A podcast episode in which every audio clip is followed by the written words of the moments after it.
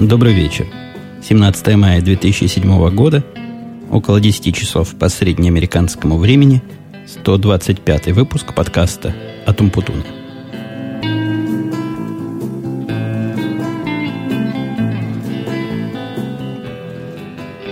Ну вот видите, в этот раз получилось у меня в четверг, и я надеюсь, получится в четверг.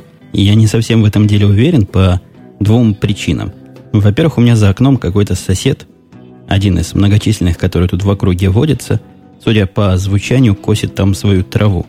А делает он это электрической газонокосилкой, что явно плюсы нашим аудиоусловиям никак не добавляет. А вторая причина еще более серьезная, в смысле громкости и в смысле помех, это моя дочка в соседней комнате. И хотя ей уже сто раз сказали, что папа идет записывать подкаст, но как-то память у нее на это дело коротка, и время от времени она начинает издавать различные звуки – кричать, смеяться, ну, в общем, всякое совершенно бытовое звучание, которое в подкаст вряд ли окажется уместным. Но, тем не менее, надежды на то, что все это дело в ближайшее время улучшится, у меня нет. До завтра ждать тоже не очень хочется, потому что завтра... Завтра у нас целый ряд планов. Во-первых, я, скорее всего, поеду на работу, а придя после работы, как-то подкасты не особо шибко пишутся. Какая-то еще причина была, куда-то я завтра еще собирался ехать, тоже раздумывая, выбирая сегодняшний день. Это было каким-то доводом, но вот к моменту записи я уже забыл, о чем там шла речь.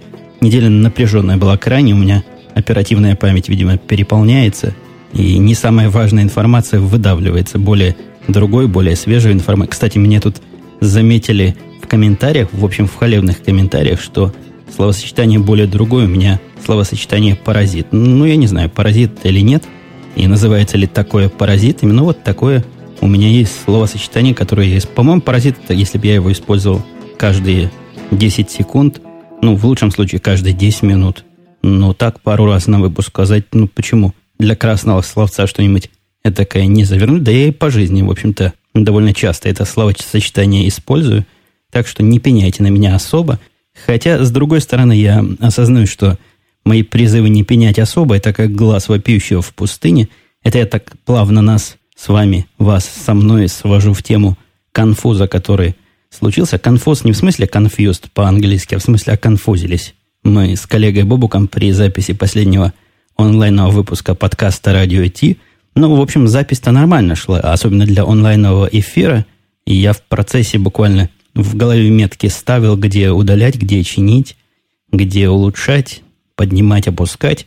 Но оказалось, в конце концов, что опускать, поднимать нечему – потому что глубоко уважаемый коллега Бобук свою запись каким-то образом то ли ударил, то ли потерял, то ли не записал.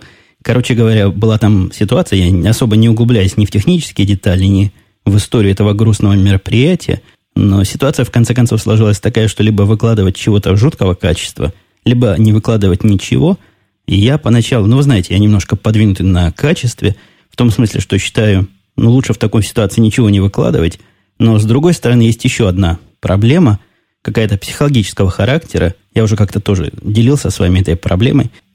Что-то я сегодня тороплюсь, сам себя обгоняю, мысли обходят язык. Но, тем не менее, проблема-то, которую я имел в виду, а, очень обидно по какой-то уж непонятной причине терять записанное. Вот обидно буквально до слез. Чуть ли не сидишь и, и не плачешь, когда 40 минут или час говорил, и после этого весь твой разговор коту под хвост, хотя, казалось бы, ну что за занятие такое уж, не такое уж и сложное разговоры говорить, языком чесать. А особенно подготовка к этому у нас немного, прямо скажем, занимает. Но вот все равно обидно, и после некоторого раздумья я запись эту таки выложил, причем честно предупредив три раза. Один раз в начале выпуска записав специальное вступление, где рассказал вот такая трагическая ситуация. Второй раз в самих шоу-нотах, и третий раз Бобу, когда клал на хабр – еще я даже в названии добавил, что запись убита. И чего вы думаете? Вы думаете, кого-то это остановило от сетования до коли, и надо с этим делом заканчивать?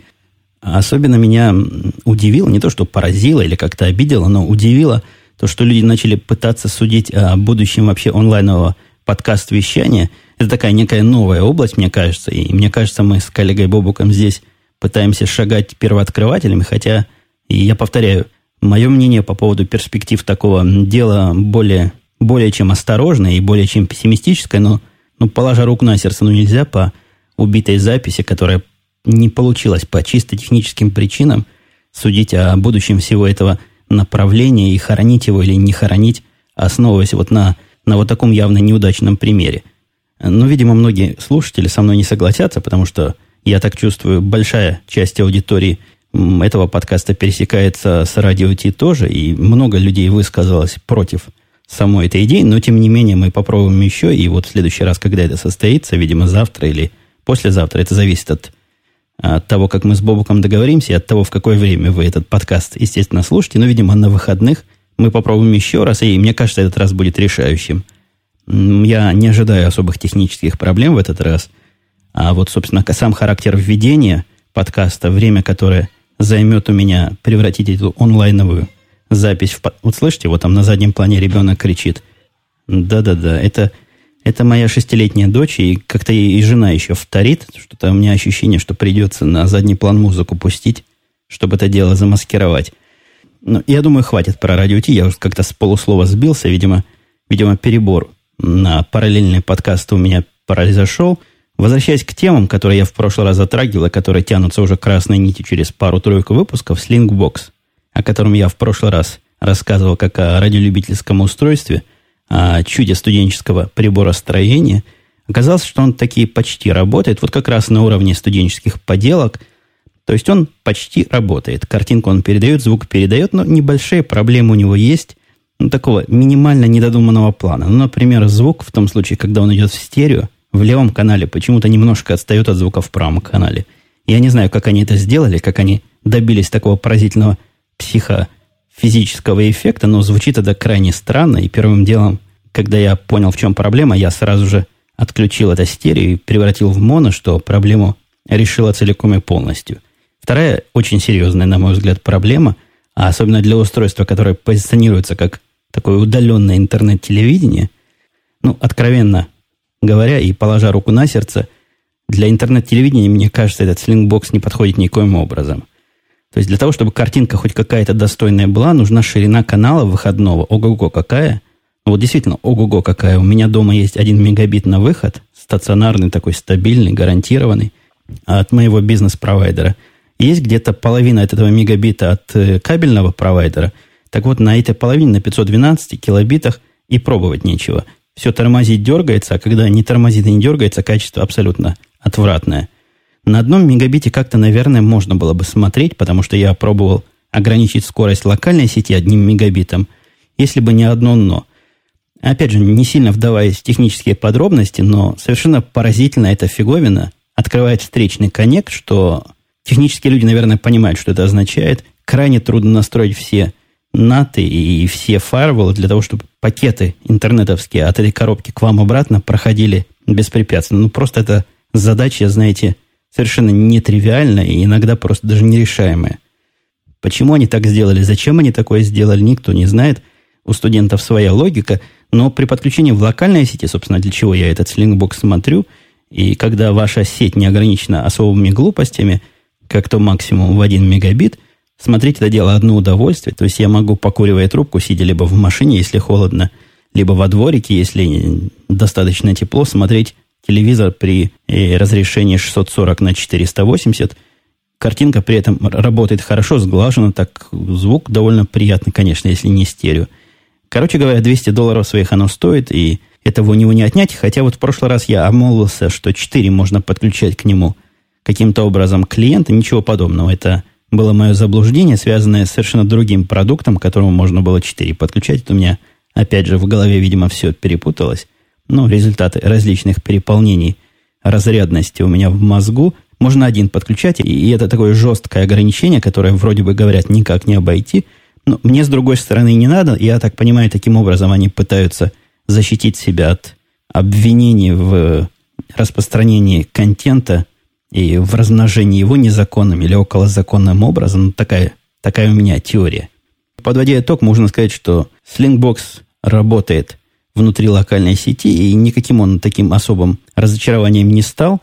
А вот ожидаемое разочарование, которое произошло на этой неделе, ну, мне многие слушатели его предсказывали, да, я и сам ожидал, что это произойдет, это конечная или совершенно фатальная уже смерть моего э, Apple iBook моей жены, у него просто удивительно со временем было наблюдать его деградацию, после того, как на него пролили колу, как по очереди различные функциональные части переставали работать, и последней капли стало, когда вслед за потерей контроля при помощи тачпэда внутреннего, через пару часов и потерялась всякая возможность связываться с внешним миром, и внутренне, вот это, которая вмонтированный штекер для проводной сети, и wireless тоже перестал работать. В общем, он на вид как бы работает, если к нему мышку и клавиатуру подключить внешнюю, но связаться ни с кем и ни с чем не получается. А зачем компьютер, который вещь в себе? И моя жена тоже пришла к выводу, что такой компьютер ей не нужен, такой хоккей нам не нужен, как говорил Озеров. И по ее просьбе принес я с работы свой старенький лаптоп, относительно старенький Dell D600, который известен тем, что глючил у меня многократно, раздражал меня этим дико. И батарейка у него умерла где-то через месяц, а может быть два после начала работы. То есть не то, что она умерла. После заряда показывает 100%, в течение, наверное, минут 20 падает до нуля и, и тут же отрубается. Принес я этот компьютер своей жене с блоком питания, поставил на него Ubuntu 7.04, потому что там, там Windows в последнее время стоял, потому что кто-то пользовался из нашего маркетинга этим компьютером долгое время. Ну, наставили, естественно, всякие глупости, все это дело снес, поставил Ubuntu – и могу кинуть камень прямо со всего размаху в того, кто говорит, что Ubuntu поставить трудно. Во всяком случае, на эту конфигурацию Ubuntu 7.4 поставилась ну, просто с закрытыми глазами. Я думаю, моя жена сама могла бы это дело поставить. Все поднялось. У меня раньше на этом деле были проблемы с карточкой сетевой, вот этой беспроводной. Почти никакие Linux его не понимали, эту карточку, и приходилось различные танцы с бубнами устраивать. Здесь вообще никакого напряга мозга не надо было производить. Все появилось само, все подключилось само. Причем определила все мои три сети. У меня теперь три есть варила сети в доме. По разным причинам, но вот именно три мне теперь нужны. Спросила, какой подключиться. Велела ввести пароли, и все. Меня даже удивило, что жена сказала, что этот компьютер нравится больше, чем тот другой. Но мне кажется, что больше она не может объяснить, чего ей толком там больше нравится. Она говорит, мне нравится, что он такой серенький, с одной стороны, что экран у него значительно больше. И вот такие у нее потребительские характеристики, хотя ее уже тоже начинает этот тачпэд идиотски раздражать, который в этом деле. До него чуть-чуть дотронешься случайно, он кликает. Вы никто не в курсе, каким образом эту реакцию отключить? Я смотрел во всех сеттингах в системных, то есть в том, что называется bias, нигде такой функции нет, а как это на уровне операционной системы делать, я даже не уверен, что можно это на, на уровне Linux как-то сделать. Ну, это особенно раздражает. Ну, вообще меня Dell особо раздражает, но тут тема Dell нас плавно переводит на тему англичан, как ни странно. Я, я их вместе сведу в процессе разговора. А пока напомню вам, что у нас открывается такое представительство в UK, то есть в Англии, и, видимо, не только в Англии, но пока речь идет о Англии – и в связи с этим есть два, даже целых три досадных неприятностей и неприятных происшествия. Во-первых, эти англичане совершенно не по нашему американскому времени живут, и поэтому совещание, которое мы с ними проводим, проводим в чудовищно раннее рань, в 7.30 иногда утра. Вы представляете, 7.30 утра или в 8. Но вместо того, чтобы им там на работе еще посидеть часок-другой, дождаться, пока все правильные девелоперы здесь проснутся, они, видишь ли, уходят с работы как штыки, поэтому приходится нам просыпаться рано. Это первая неприятность, и она, и я не преувеличиваю, она совершенно для меня трагична и совершенно критична, потому что в такие дни, когда меня будет в такую рань, видите, у меня уже и слова слепляются, потому что сегодня мне тоже в такую рань пришлось подняться. Так вот эти дни для меня в смысле производительности гораздо хуже, чем всякие другие дни. Хотя с третьей стороны – Производительность в последнее время, последние две недели не очень, получается, важна моя. Ни для кого, потому что, глядячи на свой календарь, я в начале недели просто содрогаюсь и вижу, что если в течение вот этой всей недели найдется, всех пяти рабочих дней недели найдется часа два-три свободных от совещаний, то вот это максимум, в который я могу какой-то настоящей работой заняться, а все остальное время разговоры, разговоры. А вот вторая вот как раз проблема английская, это то, что англичане оказались ну, во всяком случае, эти англичане, с которыми мы общаемся, оказались редкими тормозами. Я как-то в прошлый раз их хвалил, не то что хвалил, удивлялся их такой корректности, как они друг друга мистеры да сэры называют. Я уж не помню, то ли мистеры, то ли сэры. Как-то очень культурно друг к другу обращаются, а вот в последнюю неделю, ну, как они медленно разговаривают, как они повторяют по много раз одно и то же, и вот с таким очень равномерным таким тоном усыпляющим. Уже все поняли на нашей стороне, а они вот продолжают и продолжают. Я уж не говорю о их непередаваемом британском акценте. Ну, не мне про акценты говорить, это понятно, да и не американцам вообще. А мне говорили, что у меня вообще акцент французский, так что не нам со свиным рылом лезть в калашный ряд. Возможно, их английский язык самый правильный, но слушать его крайне забавно в малых количествах, а в больших количествах они реально и конкретно утомляют. Еще больше утомляет их некая... Я вот пытаюсь подобрать какое-то правильное слово. Не то, что наглость, или не то, что самоуверенность. Это я не считаю уж особыми такими негативными качествами. Но вот, наверное, это можно определить как... Видимо, это такое впечатление или такое, ну, такое чувство, которое они пытаются внешнему миру посылать. И чувство это говорит, мы знаем лучше вас.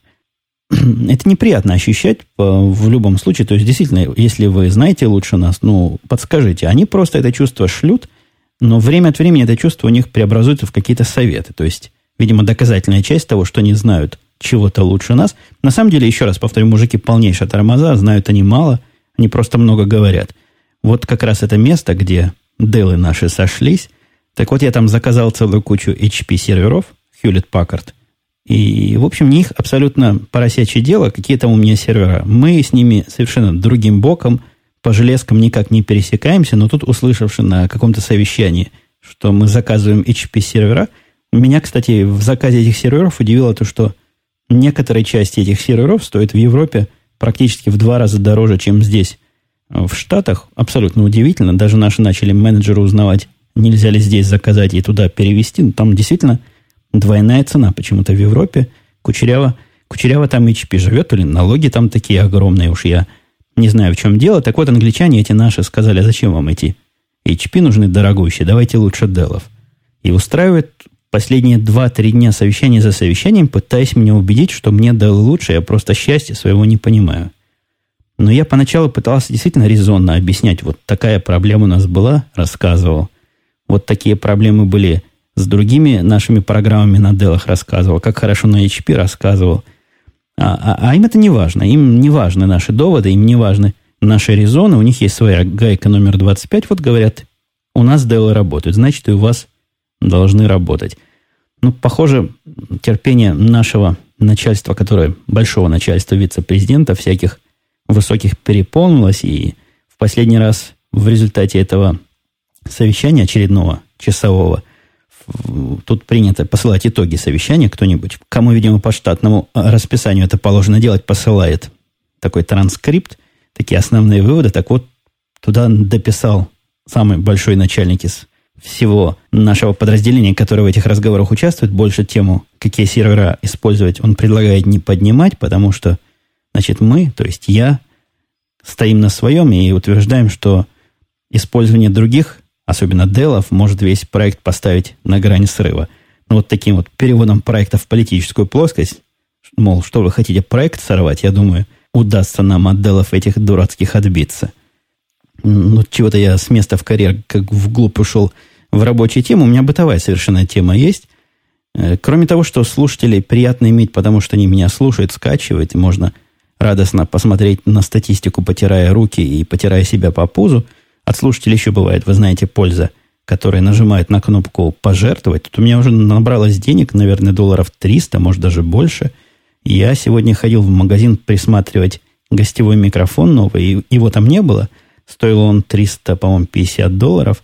Ну, я думаю, пока он появится, у меня там добавится уже достаточно денег на счету этом PayPal, чтобы я мог полностью за счет слушателей купить еще один микрофон. Это будет абсолютно поразительный факт, который необходимо будет как-нибудь попраздновать, как-нибудь, что-нибудь надо будет под это дело придумать. Такой первый мой настоящий заработок с подкастов.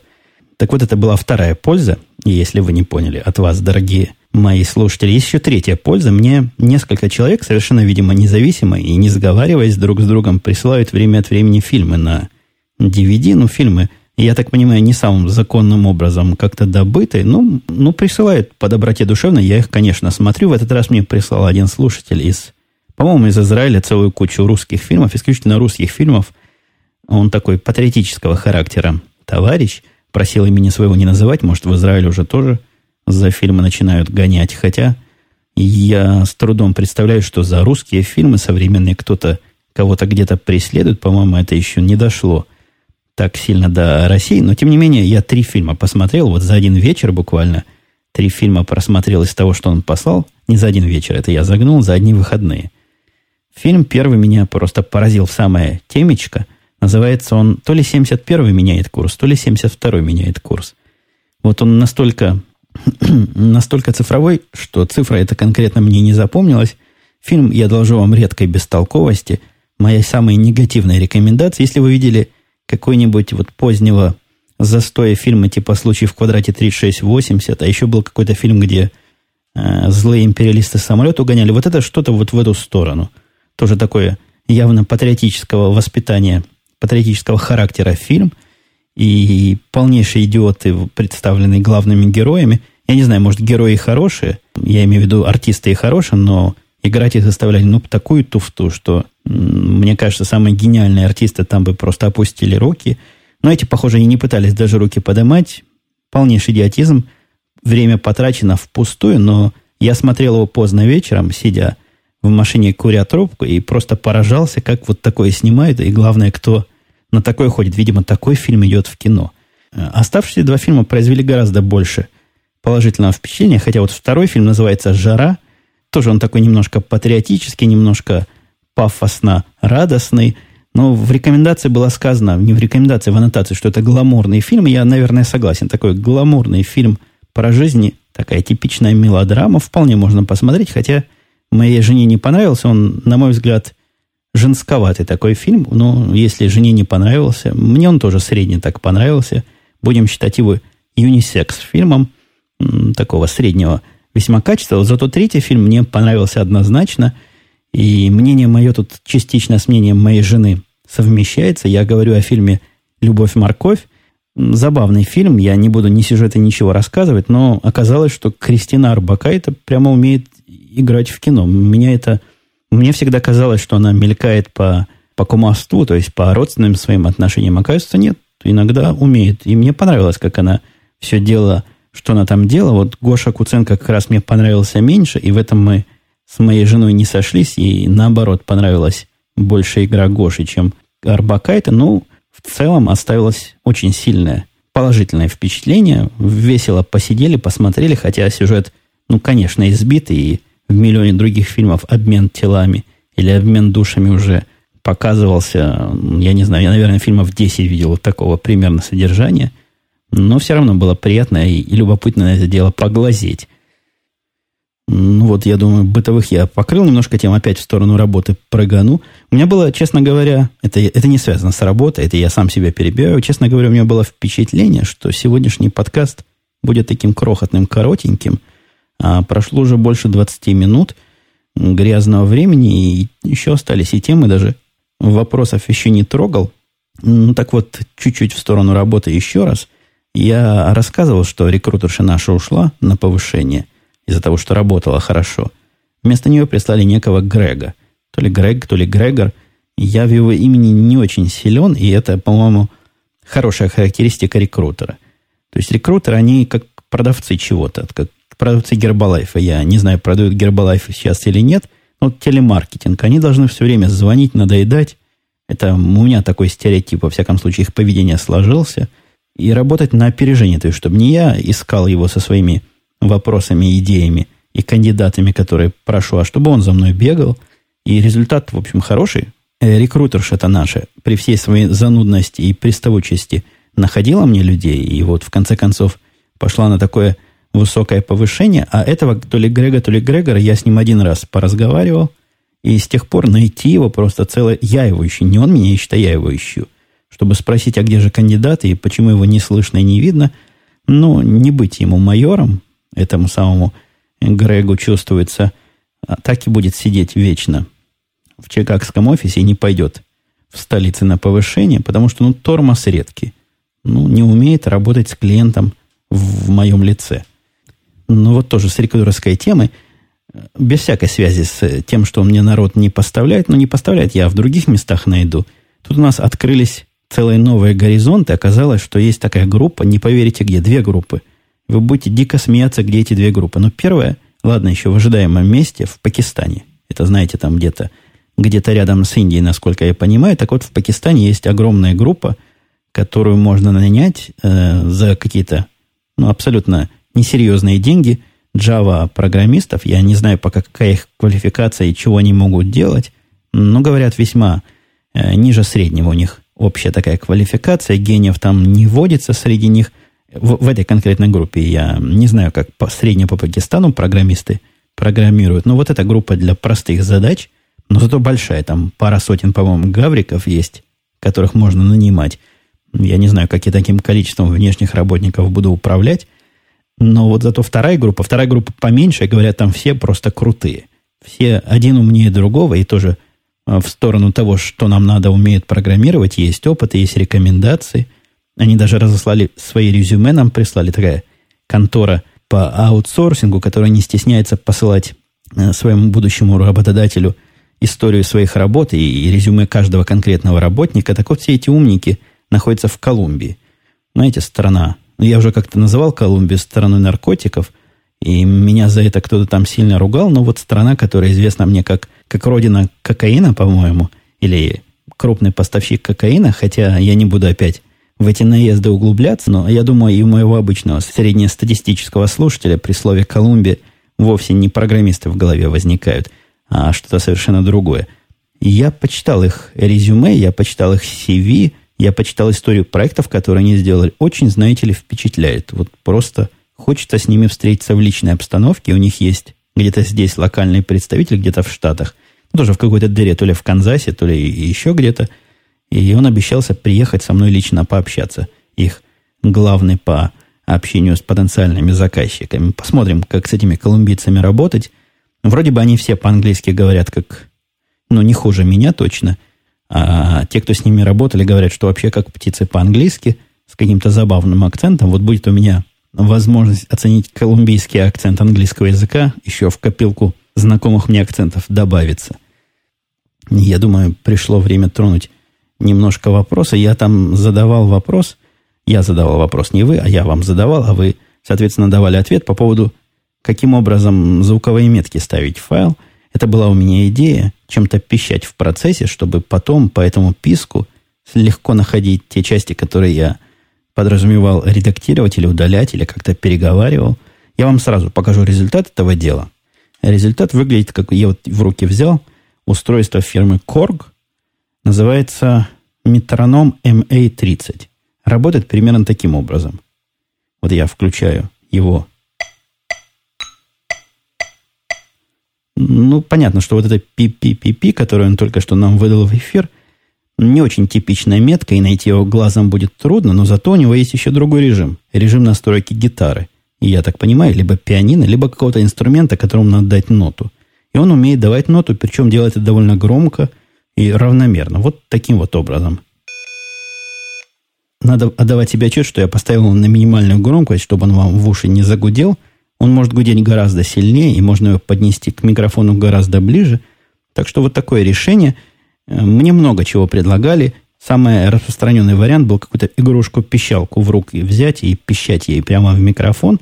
Проблема в том, что мне нужно чего-то такое, что дает подпись, аудио такую подпись, на глаз легко определяемую, а эту игрушку можно с разной силой сжимать, она будет по-разному звучать и, и разного вида пики будет рисовать. Попробуй потом все их найти. Так что Явно тут надо было что-то электронное. Мне предлагали пищать компьютером. Это хорошая идея. Я, в общем, такие пытался вначале делать, но есть маленькое «но». Совершенно технологического характера, но дело в том, что для того, чтобы пищать на лаптопе, на котором я записываю, мне придется в процессе разговора переключаться с э, той программы, в которой я сейчас нахожусь, а нахожусь я в браузере, в котором вижу свои темы, свои шоу-ноты, в то место, которое пищит, а потом эти манипуляции проделать обратно – ну, что явно не способствует вот этому автоматизму и желаемой быстроте реакции. То есть я что-нибудь не то нашел, сразу раз нажал кнопочку и вот пометил. Так что пока остаюсь с этим коргом, хотя на мой вкус у этого корга слишком много кнопок. На передней панели целых пять штук. Но я уже присматривался, как их вынуть кнопки ненужные, оставить только пару нужных, чтобы в процессе разговора, не думая, нажимать одну единственную, она бы пищала мне куда надо. Но всем, кто дал свои идеи, даже самые экзотические, типа использования э, Pocket PC для этого, либо сотового телефона, что, опять же, с технологической точки зрения довольно хлопотно, пока иконку там нажмешь, пока найдешь на этом сотовом телефоне нужную комбинацию этих клавиш, уже и метку свою ставить не захочешь. Но, тем не менее, всем спасибо, кто поучаствовал в этом обсуждении. А, нет, нет, нет, пока я совсем от этой темы до конца не дошел, был самый, по-моему, если бы я устраивал конкурс самых интересных и необычных предложений, наверное, победил бы, по-моему, это был Александр, слушатель, который предложил использовать свисток для собаки, который в ультра, в ультра, по-моему, в ультразвуке он пищит. Да, на высокой частоте. И микрофон, думает, Александр зацепит. На что мистер Зомби совершенно справедливо заметил, а как быть со своими собственными собаками, не начнут ли они сходить с ума от этого. По мнению Александра, ничего с собаками не случится, и вообще собаки по умолчанию на этот свисток не реагируют. Он считает, что их надо как-то с детства, с щенячества к этому свистку приучать, а, а поскольку, значит, моя к этому делу не приучена, ничего ей плохого не произойдет от свистения, хотя я не стал бы это пробовать, собачка моя не молодая, не знаю, чего там ей от этого свистка взбредет в голову и как она это дело воспримет. Коллега-подкастер Define спрашивает, у меня тут странный вопрос, он пишет. Ну да, действительно, я соглашусь, Define вопрос странный. На какой руке вы с женой обручальные кольца носите? По-прежнему на правой или на католический манер на левой? Вот просто в тупик поставил меня Define этим вопросом, потому что я не помню, на какой руке вообще положено их носить. Но он утверждает, что по-прежнему на правой – и мы кольца не носим с женой, наверное, лет много не носим, не знаю, с, с конца 80-х. То есть, считайте, сколько лет. Мне всегда казалось, это показуха абсолютно излишняя. Жена моя пару лет после свадьбы эти кольца еще носила. Ну, как-то, видимо, тоже повзрослела и перестала. Это что такое? Знак типа я свободен или я занят. Ерунда какая-то. А, к слову говоря, для меня был сюрприз, что по католическому надо наоборот носить на левой. И вокруг меня очень мало людей с кольцами, я вот пытаюсь вспомнить. Хотя, вы знаете, мужчины ненаблюдательные, и кольца вряд ли вот так заметят, но чтобы у кого-то на руке, либо на правой, либо на левой, я за последние годы видел кольцо где-то, хотя в меня люди исключительно женатые окружают, я не помню. По-моему, это небольшая сейчас мода носить кольца, так что и мы тоже этой моде в каком-то смысле следуем. Слушатель Эдик говорит – Женя, в своих подкастах ты неоднократно рекомендовал «Эхо Москвы». Я смотрю, их много. Он имеет в виду подкастов «Эхо Москвы». Назови, какие конкретно передачи «Эхи» ты слушаешь. Вот из тех подкастов я тоже уже об этом говорил и жаловался на нереакцию и вообще наплевательство эхи на мои письма, которые я им пишу. Ну, хоть бы хоть что-нибудь бы ответили. Вот нас ваше мнение не волнует, или мы заняты сейчас, обратитесь к нам позже. Я им три или четыре письма в свое время послал, ни ответа, ни привета, вообще как, как в бездну канула. Я, в общем, предлагал им сначала свою помощь в технической организации подкаста, а, а потом указывал на некие совершенно очевидные недостатки, которые легко починить с тем, что они сегодня выкладывают в виде подкастов. Я это слушать не способен. Качество там самое, что не есть, ужасающее. Это раз. Поэтому я слушаю подкасты, которые сам из эхи делаю, и слушаю я буквально ну, то ли три, то ли четыре передачи, вот так на вскидку, и не вспомню, какие именно все. То есть не вспомню, основные вспомню. Во-первых, это суть событий с Пархоменко. Обязательно слушаю. Каждую неделю она, по-моему, то ли по пятницам, то ли по субботам выходит по моему времени. Следом за ней код доступа. Латыниной следом за этим бывает полный альбац тоже. По понедельникам я слушаю «Цена победы». И еще одна какая-то передача там была – который Венедиктов ведет, то ли прямая речь, то ли без посредников, что-то вот так называется примерно. Вот это и весь набор передач, который я слушаю постоянно, каждую неделю, они все еженедельные, и вам всячески тоже рекомендую. Слушатель с оригинальным ником «Облом регистрироваться» пишет, я буду его называть ласково «Облом». Так вот, Облом пишет, я тоже не обращал внимания на слова из темы «Еда», пока не попал в Штатах в рыбный ресторан – ни одной рыбы я там не знал нормально. Но ну, он дальше рассказывает, как плохо не знать в ресторанах названия, доносит до меня, как называются различные варианты приготовления, там всякие medium, medium well, rare и так далее. Ну, вы, вы извините, вы за кого меня держите? То, что я не знаю темы еды, я не знаю темы кухни. Тема ресторанов – это вторая тема после темы тюрьмы, которую я выучил в свое время, когда попал на курс английского языка. Вот такая у него была странная программа, видимо, из какого-то личного опыта у нашего учителя. Дедок был лет, наверное, за 70. Ему он на уроках английского языка засыпал. Так вот, там была первая тема разговора, которые обычно ведут в тюрьме. Один герой, которого я озвучивал, он представлял собой случайно попавшего в тюрьму человека и беседовал там с каким-то грабителем банка. Вот это были наши первые уроки. А вторыми уроками мы закономерно и совершенно правильно, по-моему, вышли на тему ресторанов. Я с тех пор, у меня все ресторанные темы как от зубов отскакивают, да и я в ресторанах довольно часто питаюсь, поэтому не знать такого ну, просто не могу. Все эти тонкости знаю просто как облупленные. Так я смотрю на время, как-то время, время бежит и бежит, надо с вопросами завершать, причем собака там, видите, на заднем плане тоже разгавкалась, да и я раскашлялся. Слушатель Киев спрашивает, посмотрел ваш альбом? Не спрашивает, рассказывает. Посмотрел ваш альбом, особенно впечатлил вид из рабочего окна. Да, это у него так написано, да. Ну и народ уже у вас, наверное, в городе тьма тьмущая. Интересно, чем они там все могут быть заняты в таком количестве. Как чем заняты? Это работают. Это город, это даунтаун-центр, там исключительно работают люди. Ну, наверное, еще развлекаются. Но вот то место, которое видно у меня из окна, там никаких фасилити, никаких условий для развлечения особых нет. Это все офисы, офисы и офисы. И еще Киева удивило то, что домов полно, а людей нет на улицах. Но что им по улицам шляться? Они все на работе, это разгар рабочего дня. На одних фотографий, на других уже вечер поздний.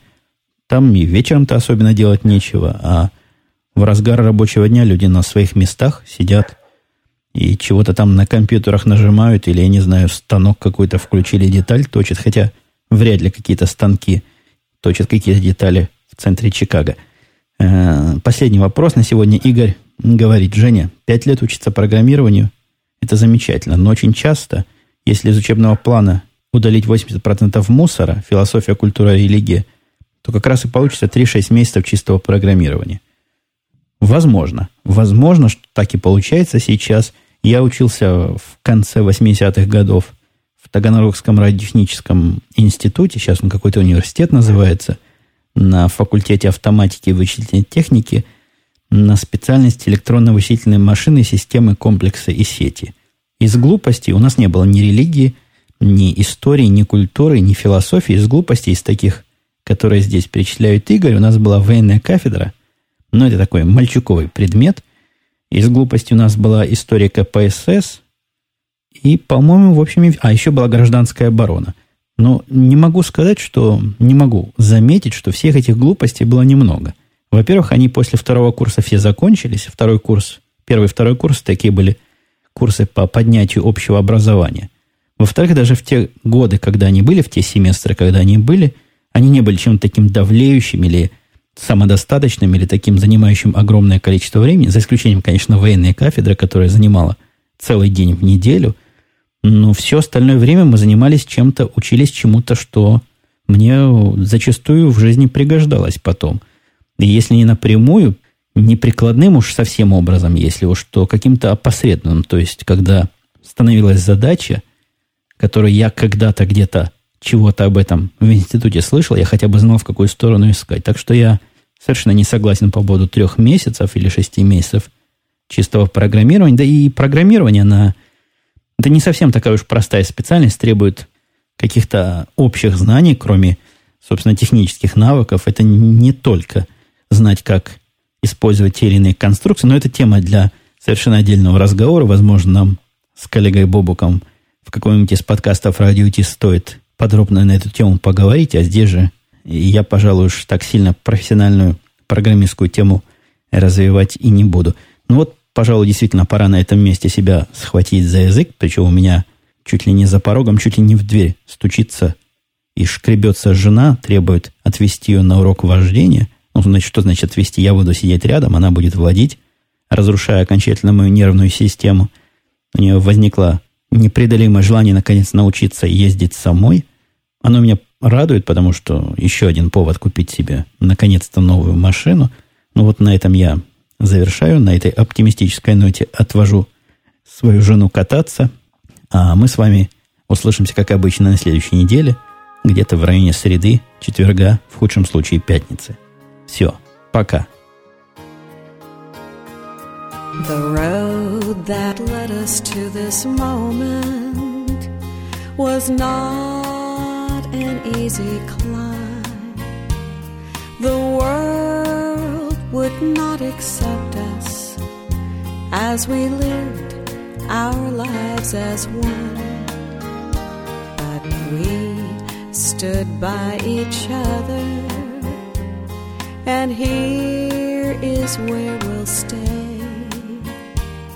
Our love is true and faithful, as I say, I do today. You are my strength, you are my friend. We're side by side until are my spirit, a song in my heart.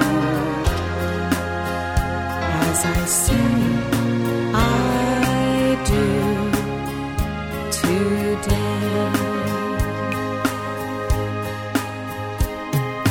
Times may not be easy, but hey, that's what life's about.